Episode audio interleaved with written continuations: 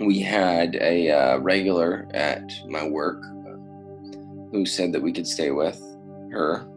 And about two weeks into that, after moving back, we had continued to use. And she said, Well, first it was our boss. He's like, You know, we love you guys, but uh, we know what's going on. You know, it's time to get help or leave.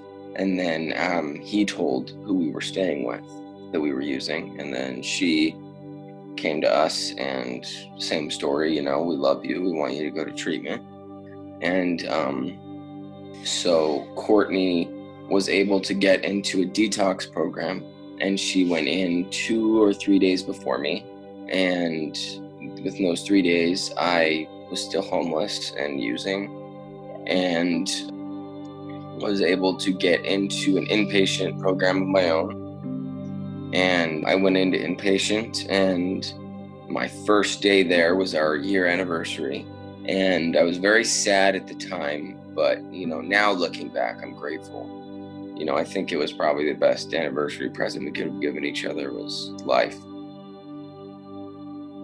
You know we've grown in our marriage exponentially. It's been so insane being from where we were to where we are now, I mean, I wouldn't believe you if you would have told me I'd be where I am now mm-hmm, yeah. a year ago. I really wouldn't. I didn't think I, it was possible to stop.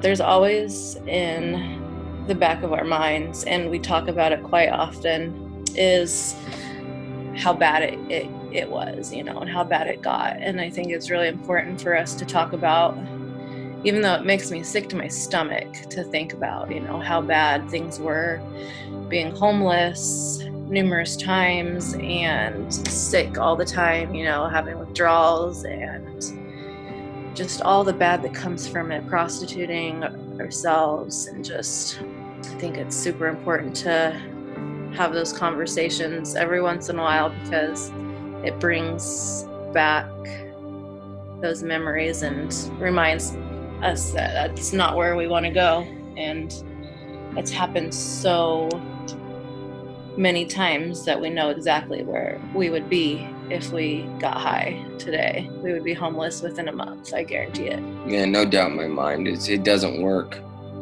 I've tried it every single way I could, and the only way is to stay away and work on myself.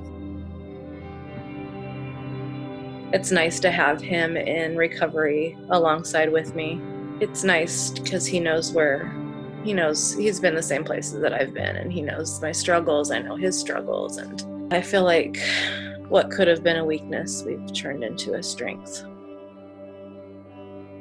There's many times that we should be gone. You know, we've overdosed numerous times and I've wrecked my car. And that was kind of the thing that initially sparked, like, well, maybe I'm supposed to be here for something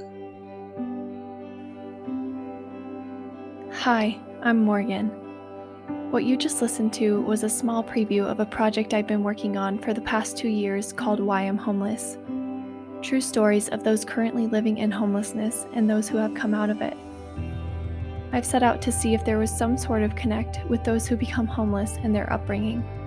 However, you'll soon find out that each story is unique and sacred. This project has developed into a life of its own and I cannot wait to share it in its entirety with you. Some of the stories you are about to hear will bring you to tears, and some will make you question why or how.